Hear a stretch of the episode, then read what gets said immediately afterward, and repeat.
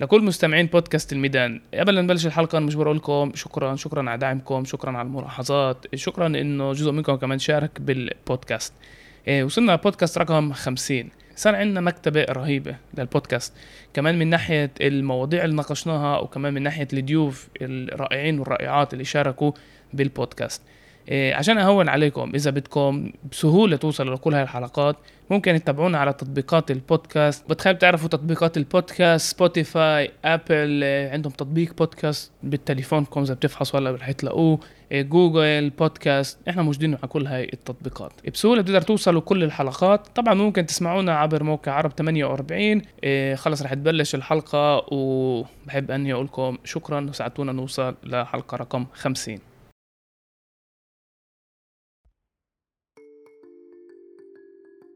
أو هذا المشروع يسعى لتحقيق العدالة في فلسطين وثم السلام لأنه لا يمكن تحقيق السلام بدون عدالة. هذا المشروع هو مشروع وحدوي يوحد الشعب الفلسطيني. السؤال مش هو ما يكون موقف المجتمع اليهودي في إسرائيل. السؤال الأول والمهم هل يكون هذا مشروع للحركة التحرر الفلسطينية؟ هذا السؤال. إذا هذا يكون موقف رسمي ديمقراطي للحركة الفلسطينية الموحدة مجددة أنا بعتقد يكون تغير كمان في آه، موقف آه، المجتمع اليهودي في إسرائيل؟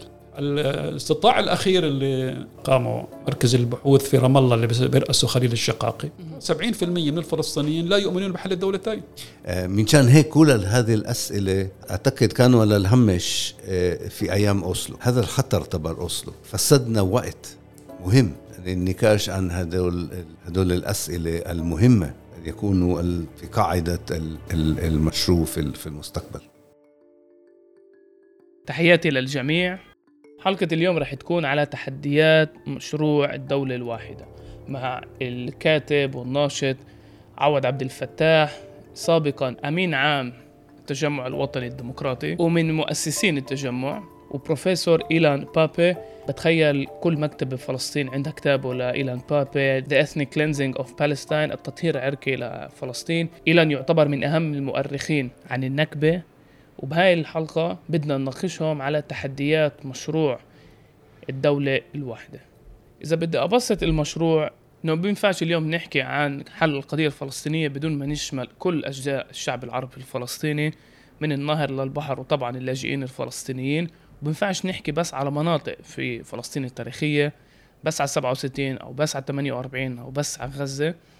والمشروع بيطمح لطرح مشروع سياسي جديد. اللي مبني على حركة جماهيرية واسعة اللي بتطالب بتوحيد كل المناطق الجغرافية في فلسطين. طبعا هناك تحديات كبيرة بوجود دولة استعمارية بوجود نظام أبارتهايد ولكن كمان مسألة جوهرية بمستقبل اليهود في فلسطين. بيسعى المشروع تفكيك الهوية اليهودية للدولة ومشروعها الاستيطاني وطرح ديمقراطي إنساني بمساواة لجميع المواطنين بدون امتيازات لولا مجموعة مع حقوق إنسان للجميع. هلا طبعا هناك في كتير تحديات للمشروع. شو معنى تفكيك الهوية الاستعمارية للدولة؟ إيش مستقبل المستوطنات؟ أو إيش مستقبل المؤسسات الحكومية البرلمان المحكمة العليا؟ هل في حاجة لبناء دستور مشترك؟ بهاي الحلقة بدي أحاول أطرح التحديات لهيك مشروع. وخلينا نبلش معك أبو أشرف اشرح لنا عن الفكرة نفسها وعن الحملة.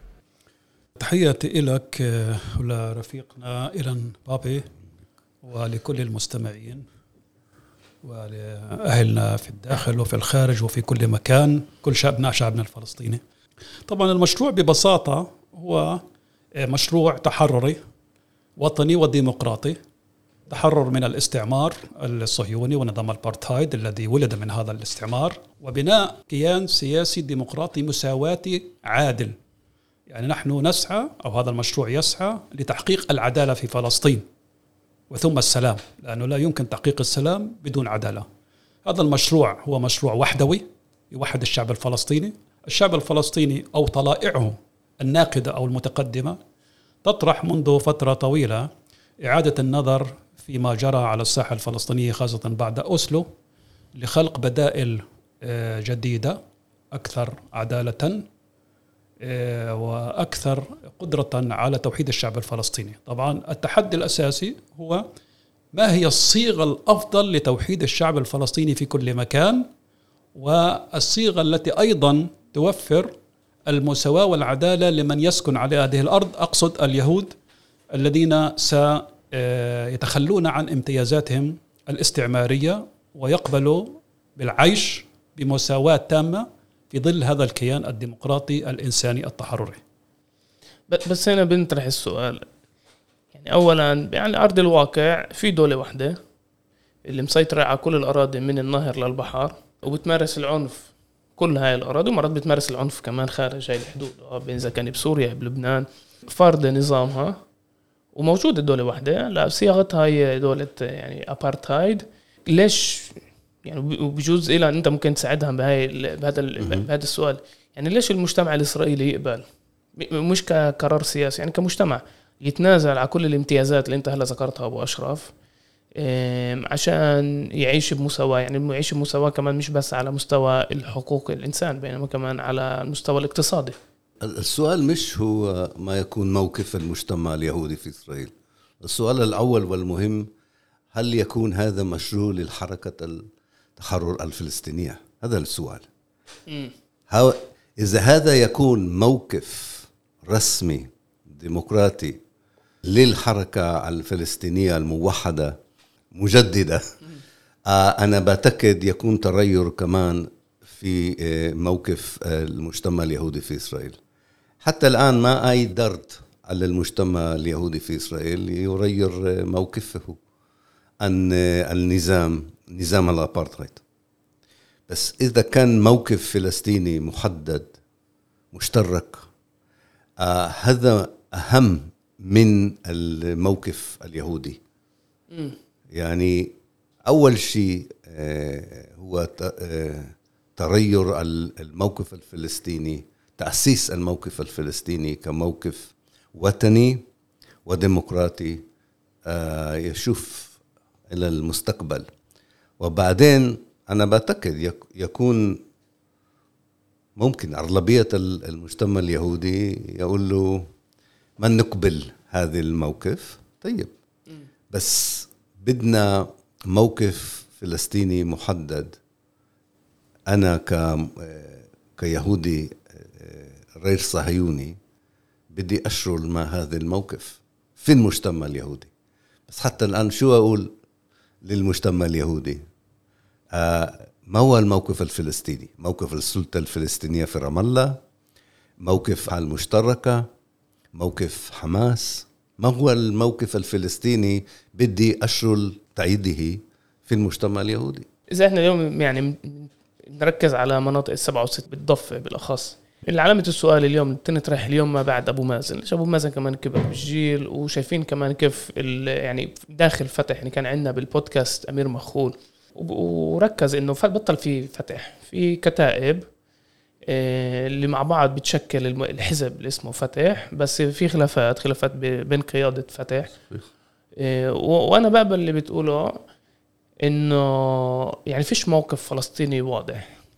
ولكن يعني بالأرض بأرض الواقع هاي الناس عندها نفوذ وعندها يعني ناس على بالميدان نفسه عندها ناس مسلحة آه، فارضة. نوع من آه، قوة على الشعب الفلسطيني.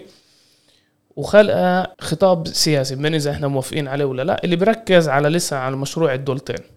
ولسه في ناس يعني مآمنة بمشروع الدولتين وبتسعى لتأسيس دولة فلسطينية. يعني بغض النظر إذا إحنا مأمنين بنواياهم أم لا بس يعني الخطاب لسه لسه موجود.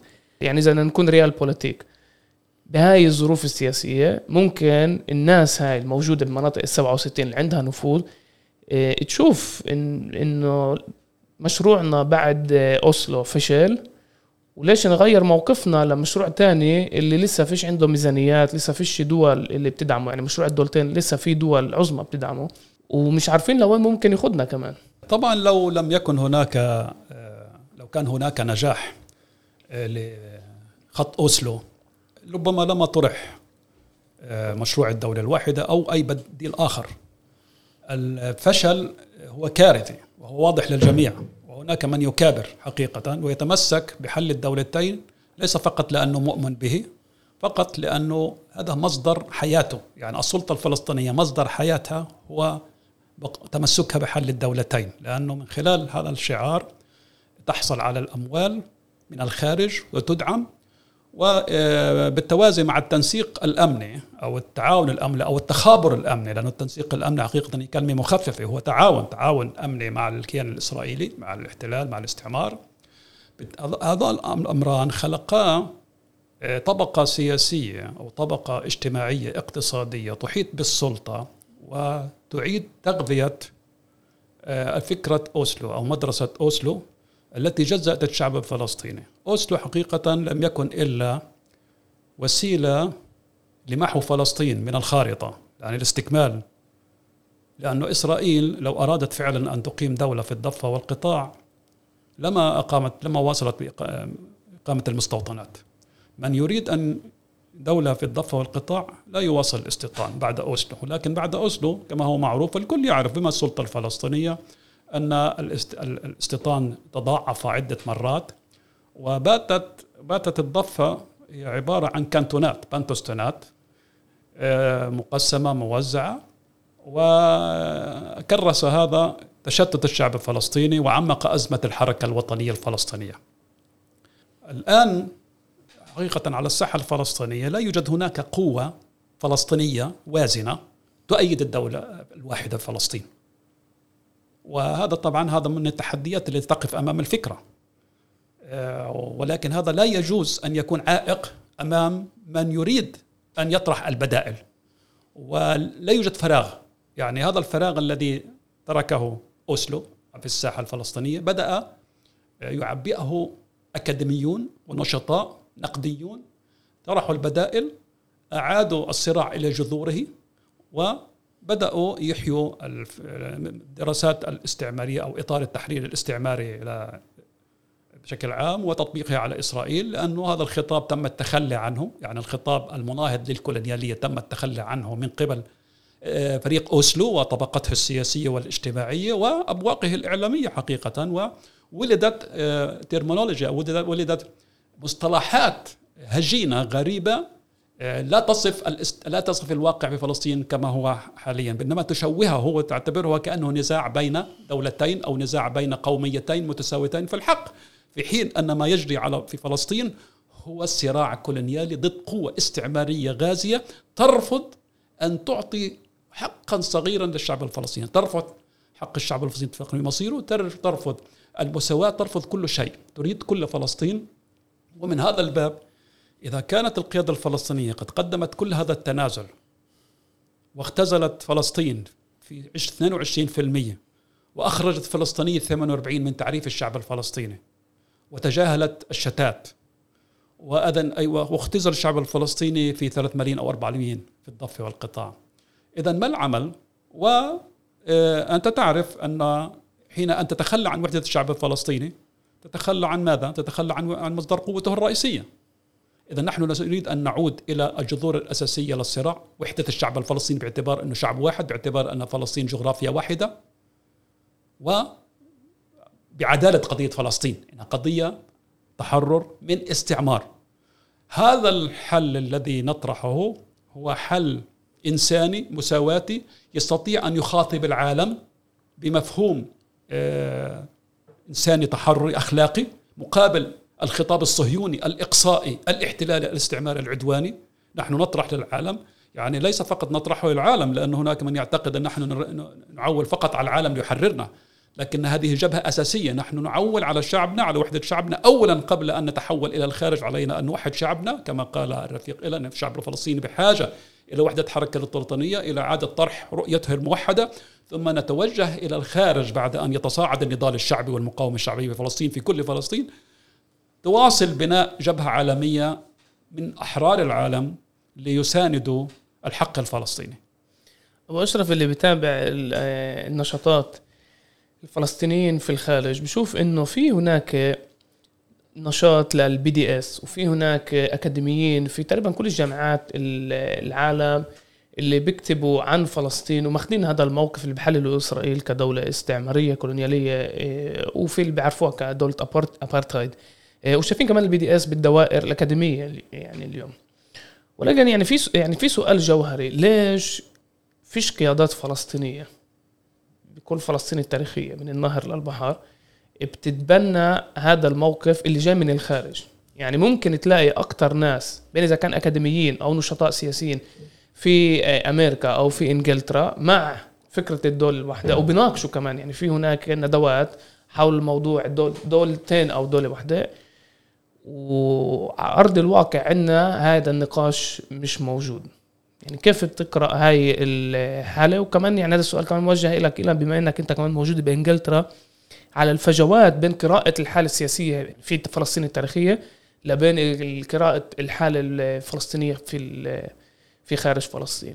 اولا بقول إن في الأكاديمية الفلسطينية أي داخل 48 أو في الضفه أو في غزة في أكاديميون آه، يناقشوا آه، الحال آه، في في زي الصورة التي يكون النقاش عنها في خارج خارج الوطن. إذا إذا بتشوف الندوات والمنشورات تبع مدى الكرمل الفوكس هو عن إسرائيل كدولة استعمار استيطاني أو الشغل في جامعة بيرزيت أو في منظمة زي مواتن يعني في في جيل جديد من الباحثين آه الذي ما يشتركوا في الأكاديمية الإسرائيلية في شكل رسمي آه بس في منظمات في المجتمع المدني. أنا أعتقد أن لهم علاقة جيدة. مع البحث خارج الوطن. هذا أول شيء. ثاني شيء هذا طبيعي من شكل تاريخي أن الناس الذي يكونوا تحت تحت ضغط الاحتلال والاعتداد والأبارتهايد هدول هدول الناس يشوفوا المستقبل الكثير. يعني كيف يصمدوا بكرة وبعد بكرة. والناس خارج الوطن عندهم وقت ومجال وإمكانيات لتحديث لمدة طويلة. منشان هيك في فرق أنا بعتقد بين الاستراتيجية التي الحركة الوطنية من خارج الوطن عندها عندها إمكانية لتحول المشروع التحرير إلى مشروع جديد آه، يطبق للأحوال الجديدة آه، في هذا القرن. والناس داخل يوجهوا الخطر يوميا. ومن شان هيك أنا بعتقد ما في مجال آه، للبحث عميق. خارج المنظمات التي أذكرها يعني يعني زي مدى الكرمل ومواتن والجامعات في في الضفه ان أن يناقشوا أن هذا هذا المشروع في في في المستقبل in the long future. strategizing. بس, بس إذا بدي أعمل هلا مقارنة مع إنه يعني بحبش عادة هاي المقارنات بيننا وبين جنوب أفريقيا وبنراجع حركة ال BDS اللي ساعات اللي اشتغلت ضد الابارتايد بجنوب أفريقيا. شوف إنه كان في حزب سياسي ال ANC اللي تبنى ومش بس تبنى قاد مرحلة ال BDS هي حركة المقاطعة ابارتايد جنوب أفريقيا. بس كان عنده ناس بالأرض ع أرض الواقع حزب سياسي متبني الفكرة وكان عنده ناس خارج الوطن خارج جنوب أفريقيا. إيه، وكان في تنسيق ويعني ال ANC كمان مهم نذكر ولا مرة نزلوا سلاح يعني كانوا كمان BDS وكانوا يعني كمان يقاوموا ضد الابارتايد ليش يعني بفلسطين من قراءتكم من الأحزاب السياسية الموجودة؟ لسه فيش الأجواء السياسية التي بنوا. فكرة زي ما انت طرحتها إيلان كان يشوفوا مشروع الدولة الواحدة كمشروع تحرر أو طرح بدائل أو مواجهة الاستعمار بحقيقته ومش محاولة التسوية على حدود. بس يفرق بين جنوب أفريقيا وفلسطين. صحيح صحيح. يعني النجح المشروع الصهيوني هو التوزع الفلسطينيين ل آه، مجتمعات آه، تعددية يعني في لكل آه، مجتمع فلسطيني جدول مختلف آه، لجدول آخر. يعني ال ال ال الأحوال التاريخية في فلسطين ما يشبه للأحوال التاريخية في جنوب أفريقيا. في جنوب أفريقيا كان الوطن جنوب أفريقيا وخارج الوطن في الدول المجاورة كان القيادة التي تخططت الاستراتيجية للاي ان سي نحن في حتى 2082 حتى حتى أيام الغزو الإسرائيلي للبنان في 1982 القيادة الفلسطينية كانت في بيروت. وحتى 82 إذا بتشوف التاريخ كان موقف فلسطيني موحد. آه، آه، رغم النجح الصهيوني للتفرق المجتمع الفلسطيني. النكبة الثانية هي نكبة 82 يعني آه، فسد القيادة الموحدة في مكان واحد مع كل المؤسسات التي كانت للمنظمة لتحديد استراتيجية ونحن بالحاجة للتبني من الجديد. لهذه المؤسسات. أنا أنا عزمي بشارة قال إذا بتشوف وكتب عن بداية المشروع الصهيوني وهو كتب عن نجح الصهيونية في بداية طريقها كان بناء مؤسسات قبل بنوا الاستيطان نفسه. ونحن نحن بحاجة للمؤسسات فلسطينية تمثل بالشكل الصحيح الشعب الفلسطيني أينما يكون. أضيف للي تحدث فيه آه، أيضا آه، حول السؤال الذي طرحته أنت لماذا يتفوق فلسطيني الخارج في طرح الدولة الواحدة على الفلسطينيين داخل فلسطين؟ اولا بالإضافة للنقطه الهامة اللي ذكرها إنه الفلسطينيين داخل الخط الأخضر موجودين يوميا في مواجهة مباشرة مع المستعمر ويفرض عليهم تحديات شديدة وخطيرة وأيضا يحتاج الإنسان أن يعيش يعيش يوميا يعني يريد أن يعني يحصل حقوق اليومية وهناك من يمثل هناك حاجة من يمثله في تحصيل حقوقه اليومية.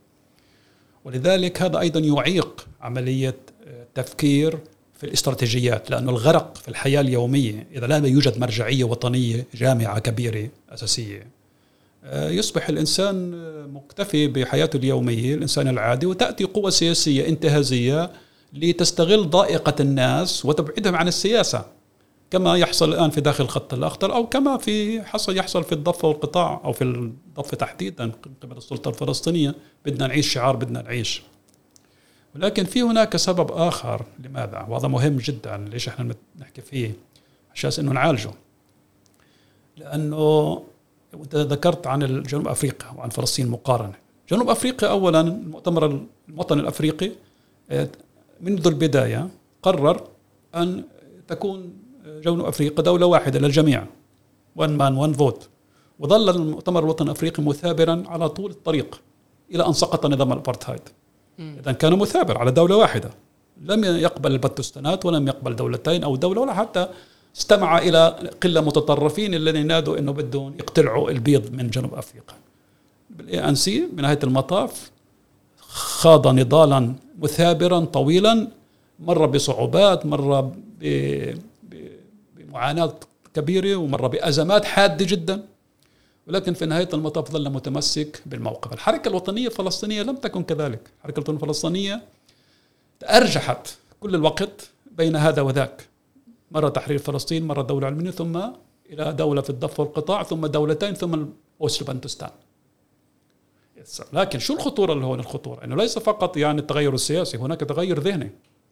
يعني أوسلو غير المفاهيم. وهنا نأتي إلى التحرر المعرفي.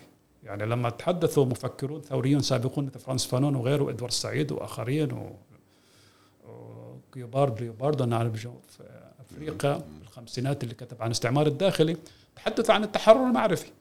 لأنه الإنسان تحت الاستعمار يستبطن مفاهيم الاستعمار. لذلك التحرر من الاستعمار الجغرافي أو السياسي يسبقه تحرر معرفي. يجب أن تكون متحررا يجب أن يعود إليك الوعي. مدرسه أوسلو طمست الوعي بوحدة فلسطين. طمست الوعي بحقيقة الصراع في فلسطين أنه صراع كولونيالي وليس نزاع بين بين دولتين. وتكرس ذلك عبر التنسيق الأمني عبر التبعية الاقتصادية وعبر تغيير المناهج وتغيير الميثاق الوطني الفلسطيني.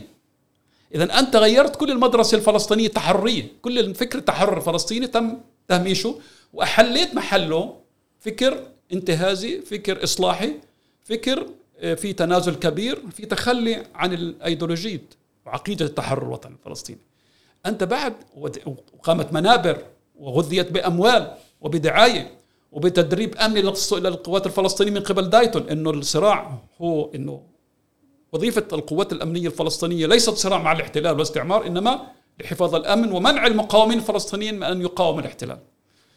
وتصور هناك في صحف وفي تلفزيونات كل وقت تكرس هذا الفكر. إذا أنت خلقت جيل وطبقة تستبطل مفاهيم الاستعمار. الآن أنت تريد أن تحرر نفسك وهذا يحتاج إلى وقت، التحرر من مفاهيم الاستعمار ليس هين. الأمر الثاني يجب أن أقول واصحح فقط انه الحقيقة ليس يعني كما قال إيلان يعني ليس مط يعني ليس معدوما النقاش بالعكس في داخل خط داخل فلسطين سواء في داخل الخط الأخضر أو في الضفه والقطاع هناك طلائع من الأكاديميين الفلسطينيين والنشطاء منشغلون منذ سنوات طويلة في إعادة النظر وفي استعادة الخط الوطني الفلسطيني وإعادة الاعتبار للمشروع الوطني الفلسطيني. وأيضا على المستوى الشعبي غالبية الفلسطينيين لا يؤيدون الدولة الدولتين. الاستطلاع الأخير اللي أقام اللي, اللي نظموا أو اقاموا آه، مركز البحوث في رام الله اللي بيرأسه خليل الشقاقي 70% من الفلسطينيين لا يؤمنون بحل الدولتين ولكن صحيح إنه فقط 37 أو 40% بيقولوا إنه مع الدولة الواحدة. ولكن 70% بيأمنوش بالدولتين. وهذول الناس اللي ما بيأمنوا بالدولة الواحدة وبيأمنوش بالدولتين بيأمنوا بتحرير فلسطين من البحر إلى النهر. اذا في هناك رفض قا... رفض ساحق لفكرة الدولتين لأنه ما بيشوفوا على الأرض الواقع لأنه بيشوفوا على الأرض الواقع هو استعمار استيطان حصار تمزيق للأرض اعتقالات وقهر مستمر. فاذا التغير قاعد بيجري يعني ليس فقط في الشتات مضبوط في الشتات سبقونا من حيث الكم ومن حيث النوعية وفي دراسات حقيقة جدية في الخارج. للأسف أنا أقول دائما أنه معظم الدراسات الجدية عن فكرة الدولة الواحد والمشروع الوطني الفلسطيني هي تجري في الشتات قبل الفلسطيني الشتات. هو ليس مؤسف هذا شيء جيد مثري ومهم جدا إنه أهلنا في الخارج بقوم بهذا الدور. بس إحنا بحاجة أيضا بنفس القدر في داخل الخط في داخل فلسطين أن يتصدى الأكاديميون والشنشطاء والمثقفون بأعداد أكبر وبزخم أكثر لمسألة البديل وتشكيل ينعكس على الأرض ويتحول إلى قوة شعبية وتتحول مع الوقت إلى قوة سياسية وازنة مؤثرة تغير ميزان القوى. تغيير ميزان القوى على الأرض يبدأ في تغيير الوعي في التحرر المعرفي وفي تشك تشكيل البديل النظري والرؤية الاستراتيجية والمقاومة الشعبية التي نحن نتبناها في حملة الدولة المقاومة الشعبية في كل فلسطين مقاومة شعبية مدنية. تسلسل الأحداث ما بعد أوسلو الانتفاضة الثانية الخمس حروب على غزة العدوان العدوانية تجاه غزة. الأحزاب السياسية في الداخل وفي المناطق 67 كمان غيرت استراتيجياتها ركزت على الحياة اليومية لدرجة أنه اليوم عندنا حزب عربي سياسي عريق عنده مؤسساته موجود بالحكومة الموحدة. يعني من ناحية واحدة أنتم بتطرحوا vision vision يعني لكل الناس الموجودين بين النهر للبحر من ناحية ثانية بنشوف انه في أحزاب سياسية لسه بتناقش على ميزانيات وبتناقش على خدمات هنا وهناك وحطينا ال vision عناها صحيح. فبهذا السياق إيش دور أو كيف بتقروا تصرفات الأحزاب أو المؤسسات الفلسطينية في الداخل؟ وأهم واحدة فيهم لجنة المتابعة. زي ال antithesis لمشروع الدولة الواحدة. أنتم بتحكوا على vision أنتم بتحكوا على حل لجميع المواطنين وحل القضية كلها. آه ومن ناحية ثانية الناس لسه أو المؤسسات موجودة بمحل ثاني اللي بتحكي على خدمات يومية وميزانيات. نعم نحن طبعا بالحملة الدولة الواحدة ننطلق من كون الشعب الفلسطيني هو شعب واحد آه، تاريخيا وثقافيا وأيضا مصيره السياسي يجب أن يكون واحد. ولكن أيضا في الوقت ذاته طبعا نحن نعترف وندرك تماما أن لكل تجمع فلسطيني خصوصيته ليس فقط عرب 48 أيضا في قدس لهم خصوصية في غزة لهم خصوصية في الشتات لهم خصوصية والضفة خصوصية. فالمجتمع الصهيوني الاستعمار الصهيوني طبعا قسم المجتمع الفلسطيني والشعب الفلسطيني كهي طبعا ركن أساسي من أركان الهيمنة الاستعمارية التقليدية، لكن إسرائيل أبدعت فعلا أبدعت في في منظومتها القهرية ومنظومة التشتيت والتمزيق للشعب الفلسطيني. ونحن نعاني من هذا التمزق من هذا الباب تطرح أهمية توحيد الرؤية، يجب أن يكون رؤية. لأنه القمع أدى إلى أيضا تفتيت الرؤية، يعني إلى إضاعة الرؤية، إضاعة البوصلة. ووجود تيار عربي إسلامي في حكومة الأبارتهايد ووجود سلطة فلسطينية في الضفة آه، تتخابر مع الكيان الإسرائيلي آه، هذا نتاج الهزيمة وتذويت الهزيمة واستبطان الهزيمة. نحن ماذا نطرح نحن؟ نحن نطرح شيء مضاد للهزيمة. نحن نطرح ثقافة مقاومة. وليس بالضرورة طبعا نطرح إحنا كحمله الدولة واحدة نؤكد مرة تلو المرة نحن مقاومة شعبيه طبعا للشعب الفلسطيني ما حقه أن يناضل بالطريقة التي يريد ككل يعني في يعني لكن نحن كحمله نطرح المقاومة الشعبية المدنية في كل فلسطين لأنها تمنح الشعب الفلسطيني كافه شرائحه أن يشارك في النضال ثقافي سياسي شعبي ميداني إلى آخره. لذلك إحنا آه، آه، نعترف بالخصوصية لكن لا نعترف بأن هذه الخصوصية يجب أن تكون عائق أو تستغل للانفصال عن بقية الجماعات الفلسطينية لأن هناك انتهازيون يشددون أكثر من اللازم على الخصوصية من أجل تسويغ الانحلال السياسي الأخلاقي والانخراط في منظومة الاستعمار منظومة الأبارتهايد القائمة.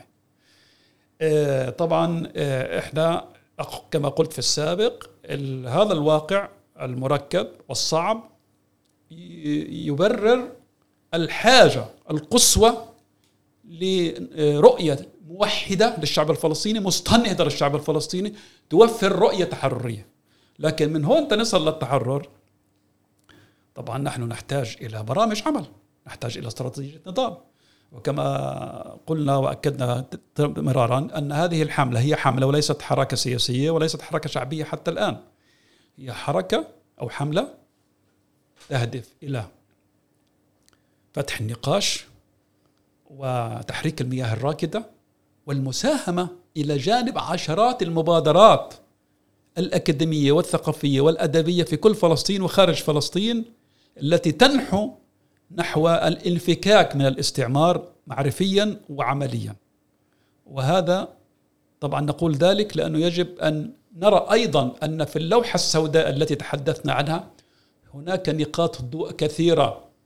هناك نضال شعبي على الأرض انتفاضات تنفجر بين الحين والآخر وهناك طلائع من الشباب تتشكل هناك أكاديميون في الشتات في أوروبا وفي أمريكا وفي غيرها يتصدون للدعاية الصهيونية.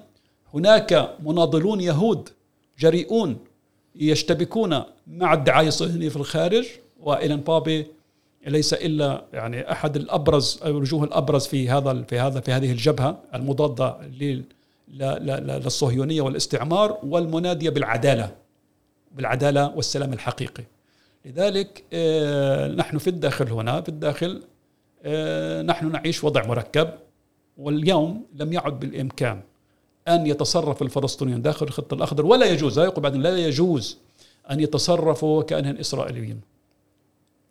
آه، نحن جزء من الشعب الفلسطيني صحيح المؤسسات الفلسطينية الرسمية هنا ليست في وارد الرسمية ليست في وارد الاشتباك مع الأمر الذي نتحدث فيه ولكن بالتأكيد هناك أوساط وأجيال داخل هذه المؤسسات أو الأحزاب التي بدأت فعلا تنتبه إلى فكرة الدولة الواحده وفكرة المشروع الوطني الفلسطيني وتكتب عن ذلك وتثير النقاش في داخل أحزابها.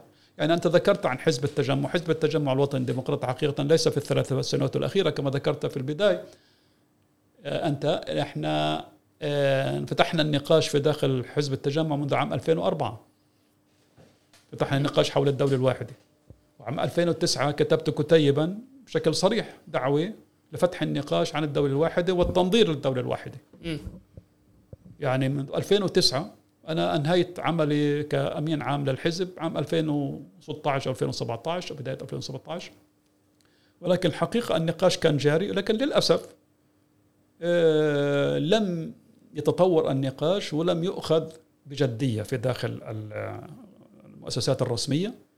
أجيال الشباب طبعا تمسكت به ودفعت عنه ومتمسكة به أجيال الشباب الغالبية في داخل التجمع. وأعتقد أن التجمع قلت دائما هو الأقرب إلى فكرة الدولة الواحدة لأنه وضع الأساس فكرة دولة المواطنين. يعني حين أنت تطرح دولة مواطنين في إسرائيل ما معناها؟ معناها إلغاء منظومة القهر منظومة اليهودية منظومة الاستعمارية. ولكن لم صحيح نحن غيرنا خفضنا من من اللغة خففنا من لغة البرنامج بحيث نتمكن من الدخول إلى الكنيسة لأن إسرائيل تعتبر إذا أنت لا تستطيع أن تكون في داخل الكنيسة إذا قلت صراحة بأنك ضد يهودي الدولة كتابة. طبعا نحن نقول ذلك نحن ثقفنا على ذلك ونثقف ونطالب المساواة والى آخره ولكن الآن التجمع الوطني الديمقراطي وكتبت عدة مرات وقلت ذلك حان الوقت لينتقل الحزب إلى إلى إلى فكرة الدولة الواحدة بصراحة ووضوح لأنه بعد خاصة بعد قانون القومية.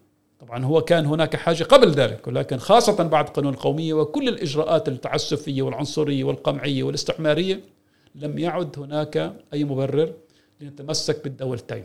التجمع طبعا لم يذكر ابدا دولتين حقيقه للصراحة يعني. التجمع الوطني الديمقراطي قال دولة في الضفه والقطاع وإسرائيل تكون دولة مواطنيها. وهي نظريا حقيقه تقود إلى الدولة الواحدة. لكن الآن حان الوقت لنكون واضحين ونتشابك مع كل المبادرات الفلسطينية في العالم لأنه نحن كحزب كنا حزب مسجلين اسرائيليا، حزب وطني فلسطيني صحيح مسجل ما ياخذ في الاعتبار أخذ في الاعتبار واقع الناس والى آخره واقعنا الخاص، لكن إحنا نشأنا في ظل هزيمة. يعني حزب التجمع كان رد على الهزيمة. وبدأوات تلك المنطقة تلك الفترة. الآن حان الوقت لفتح النقاش بشكل صريح والتعجيل والتسريع في الانتقال إلى المرحله الجديده، هذا هو التحدي الأمام، أما بالنسبة لجنة المتابعة حقيقة لجنه المتابعة مفترض أن تكون برلمان فلسطيني بكل معنى الكلمة، لكن للأسف تركيبتها ازدادت سوءا، أدائها ازداد سوء، ولن تتغير. رغم كل ما قمنا به بالتجمع من محاولة الإصلاح والتطوير لكن للأسف حركة المتابعة ليست مؤهلة أن تنتقل إلى هذه الفكرة. نراهن نحن على القوى السياسية على الأكاديميون على الأكاديميين على الشباب اللي هن بيعملوا بنشطوا خارج هذه الأطر الرسمية. وهناك مبادرات عديدة شبابية وغير شبابية. وأنا أعتقد أن المسار المسار الموضوعي على الأرض والمسار الفكري جاري بهذا الاتجاه باتجاه التحرر الديمقراطي في فلسطين. سؤال المؤسسات الحالية السؤال الثاني تبعك. المؤسسات الحالية أو أي في داخل أو في الضفة أو غزة آه، هو السؤال مهم. وأنا بعتقد أن آه، المبادرة تدعو للناس أن يشتركوا في النقاش على أسئلة ما تكون في الجدول السياسي لأرب 48 حتى اليوم؟ واحد من هذه الأسئلة هو سؤال المؤسسات. هل المؤسسات الحالية لائمة للود التي نحن نجد نفس نفسنا فيه؟ آه، هل هل آه، آه، مؤسسات عرب 48 لازم يكونوا مفرقون من المؤسسات الفلسطينية العامة. هل نحن بحاجة لتغيير العلاقات بين المؤسسات عرب 48 مع مؤسسات الفلسطينية خارج الوطن أو في الضفة أو في غزة؟ هذا سؤال واحد. السؤال الثاني هو ما يكون مستقبل المستوطنات اليهودية في الضفة آه، في حال الدولة الواحدة؟ نحن آه، آه، نفهم إن إمتى حكينا على حل الدولتين حكينا على انسحاب آه، يهودي آه، إسرائيلي كامل من الدفة. بس إذا بنحكي على الدولة الواحدة ما يكون موك... آه، هذا سؤال ثاني. ما عندي جواب أنا بعطيك الأسئلة مش الأجوبة. سؤال ثالث ما هو موقف الفلسطيني؟ هذا السؤال ما يوجد في أي نقاش داخل عرب 48 أو في الدفة. أو في غزة. وما هو الموقف الفلسطيني نحو المجتمع اليهودي في دولة محررة؟ آه، هل هذا مجتمع آه، وطني آه، مجتمع حضري مجتمع ديني؟ أنا ما بعرف. المبادرة بتقول هي دعوة لنقاش مشترك فلسطيني مع أقلية من اليهود التقدمية على هذه الأسئلة. ما عندها جواب لكل سؤال. آه، ونحن لا نمثل الشعب من شأن هيك. بس بدنا نقاش. إذا بتعرف آه، يكون نقاش اليوم في المجتمع الفلسطيني الشامل عن دور دور منظمة التحرير الفلسطيني. هل نحن بحاجة لمنظمة جديدة أو لتغير المنظمة آه، من من الداخل. آه، هل نحن في حاجة لمؤتمر بديل للكنيست للعرب 48 يعني البرلمان الإسرائيلي آه، ما يكون مكان له أي رية لتغير الأحوال الاجتماعية والاقتصادية لعرب 48 بيحكوا عن هيك بس ما عندهم أي رأي هذا هذا ضد معنى الدولة اليهودية. آه، من شان هيك كل هذه الأسئلة أنا أعتقد كانوا على الهمش آه، في أيام أوسلو. هذا الخطر تبع أوسلو. ما آه، فسدنا وقت مهم للنقاش للنقاش عن هدول هدول الأسئلة المهمة. يكونوا في قاعدة المشروع في المستقبل. طرحت أسئلة اللي أنتم بتناقشوها في في المشروع. والأسئلة اللي أنت طرحتها هي جدا مهمة بس باعتقادي أهمية المشروع نفسه إنه بعطي رؤية. بتعرف في سؤال يعني إيش دور القائد السياسي؟ هل دور القائد السياسي يحل لنا مشاكل اليومية ولا الأهم من هيك يقولنا لوين بدنا نروح؟ يعني ما حدش بيتوقع لما مارتن لوثر كينج وقف وأعطى الكلمة الشهيرة I have a dream عندي حلم. إنه كيف عن جد رح يحل المشاكل بين الاولاد السود واولاد البيض بأمريكا. بس في دور في حزب سياسي وفي مؤسسات اللي ممكن تكمل وتسأل هاي الأسئلة بس بدون أدنى شك يعني الأهمية المشروع إنه بعطي رؤية لوين بدنا نروح. vision vision آه وهذا جدا مهم يعني الناس بتصحى الصبح بتسأل هاي الأسئلة يعني وبرايي مهم يعني يكون عندها أجوبة لها يضيف شيء إذا ممكن. في مرحلة انتقالية بين التحدي اليومية وال vision إذا أس إذا أطلب منك أن تكتب لي vision أنت بحاجة لليوم أو يومين لتكتب ال vision إذا أطلب منك تكتب لي الوسائل الطريق إلى ال vision أنت بحاجة لسنة أو سنتين. يعني السؤال الصعب هو الطريق إلى ال vision مش ال vision بس ال vision نفسه. يعني هذا مرحلة انتقالية يعني مش كل شيء هو بين التحديات اليومية وال vision في المستقبل البعيد. السؤال المهم هو الطريق بين الحال إلى إلى المستقبل. آه، وكمؤرخ أنا أنا آه، كتبت عن الفشل في الدول العربية آه، في موضوع الوسائل إلى ال vision. كان vision ديمقراطي اشتراكي شيوعي كما تعرف في الحمسيات والستيات. والوسيلة الرئيسية التي هدول القوات التقدمية آه، اختاروا كان اشتراك مع الجيش مع الجيوش. وهذا كان غلط غلط كبير. يعني الجيش لازم يكون تحت الدولة مش الدولة نفسها. بس آه هذا هذا نمزج لقوات آه مهمة. في تاريخ العالم العربي. كانوا لهم vision واختاروا وسائل رالتة آه، آه، إلى المستقبل. يعني نحن الآن في في مرحلة تاريخية نحكي مش بس عن ال vision وال كيف نعمل مع التحديات اليومية بس آه، نبذل جهود عن أسئلة الوس الوسيلة الوسائل. آه، واحد السؤال هو سؤال المؤسسات الحالية والحاجة آه، والسؤال هل نحن بحاجة إلى مؤسسات جديدة أو نغير المؤسسات الحالية من الداخل؟ لكل هذه الأسئلة ما في جواب آه، بسيط.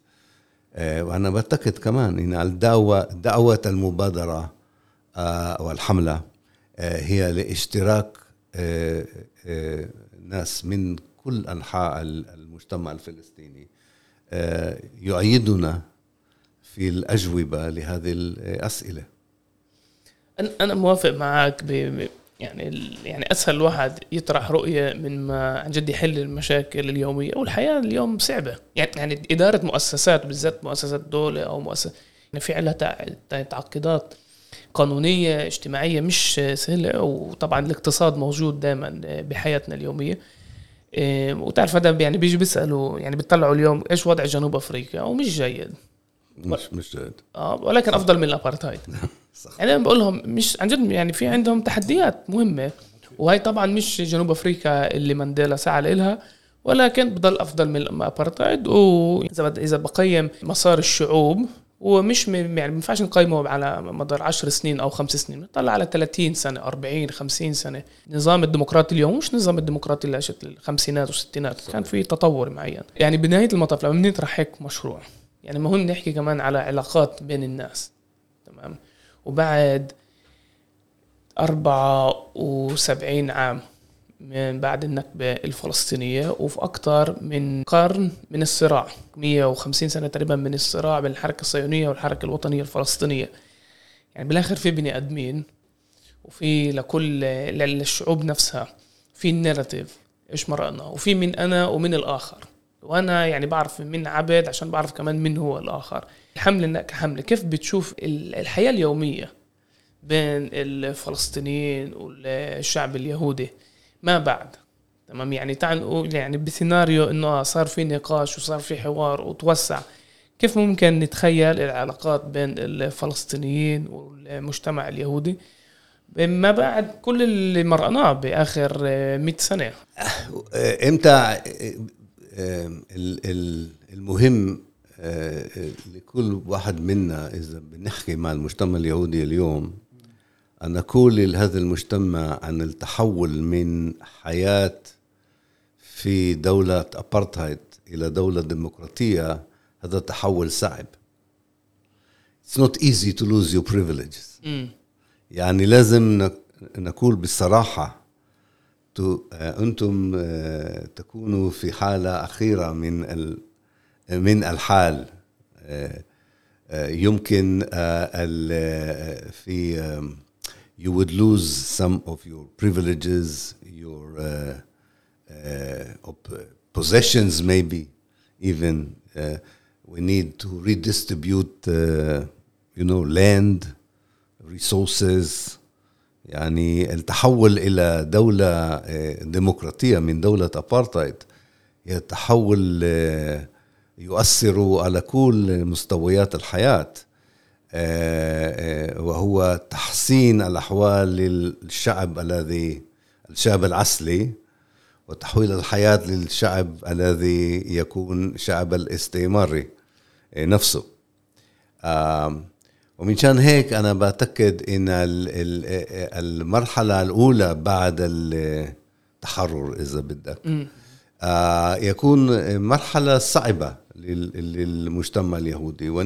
ولازم بنحكي بصراحة عن هذا الصعوبات.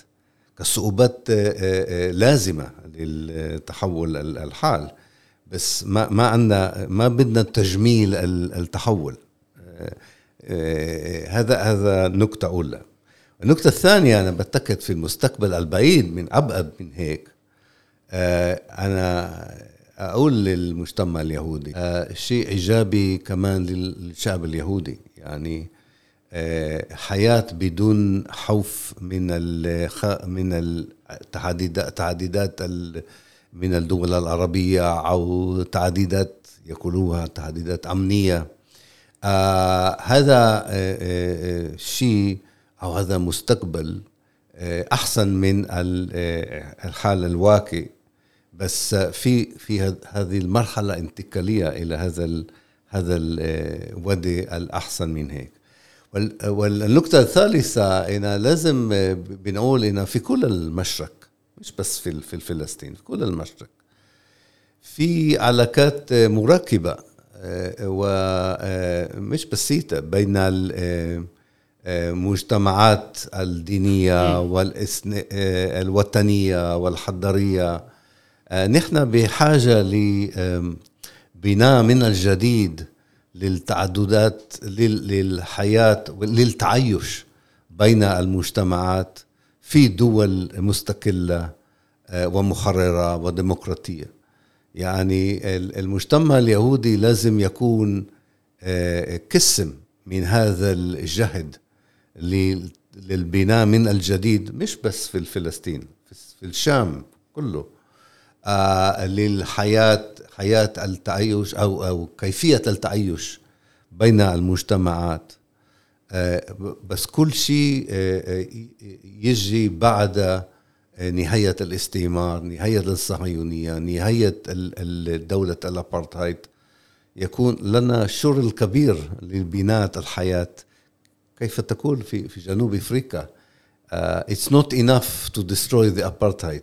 mm. the big work starts not in the destroy the destruction in the building in the building يعني مشان هيك اذا انا بقول على نفسي انا بدي اكون uh, uh, I want to be part of this rebuilding بس انا بعرف uh, ممكن أغلبية من اليهود في هذا الدولة بيقول له ما بدنا نعيش في دولة نكون بها بدون بدون الامتيازات التي كانت امتيازاتنا في دولة إسرائيل. ممكن ممكن يخرجوا الوطن بتعرف آه، قسم آه، كبير من الأبياد في جنوب أفريقيا آه، اختاروا الخروج من جنوب أفريقيا. آه بس هذا مش يهمنا. أنا بقول لك هذا مش يهمنا. آه بدنا نكون آه نعيش في في دولة آه ديمقراطية محرره محررة آه، ونحول ونغير وننتهي آه، حالة الاتحاد والأبارتايد والاستعمار وأنا مت أنا متأسف على العربية المكسرة مكسرة تبعي. يعطيك العافية. يا أبو أشرف إذا في رسالة تحب ننهي فيها الحلقة. آه. اولا يعني بدي أضيف بس بخصوص سؤالك. طبعا إحنا واضح إنه كحملة تطرح حلا ديمقراطيا تحرريا. يجب أن نتخيل شكل الحياة المستقبلية. علينا أن نتخيل يعني أصلا اللي مفقود عند بالساحه الفلسطينية إنه للأسف يعني القيادة أصبحت عاقر. يعني لا تتخيل.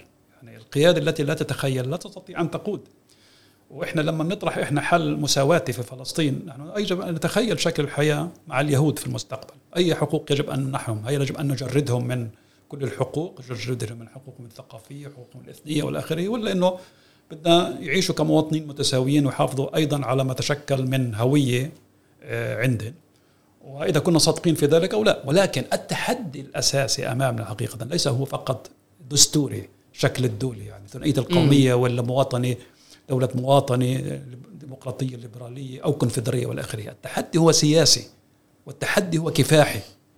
أنت ما مطروح الآن هو أن نلتئم جميعا ونصوغ رؤية موحدة آه، للمستقبل ثم نصوغ استراتيجية مقاومة استراتيجية عمل وبناء. وأنا أقول استراتيجية مقاومة تعني أيضا عملية بناء المؤسسات بناء الثقافي وبناء السياسة وبناء المؤسسات الاجتماعية وكل شيء يتطلب يعني كل ما يتطلبه عملية البناء.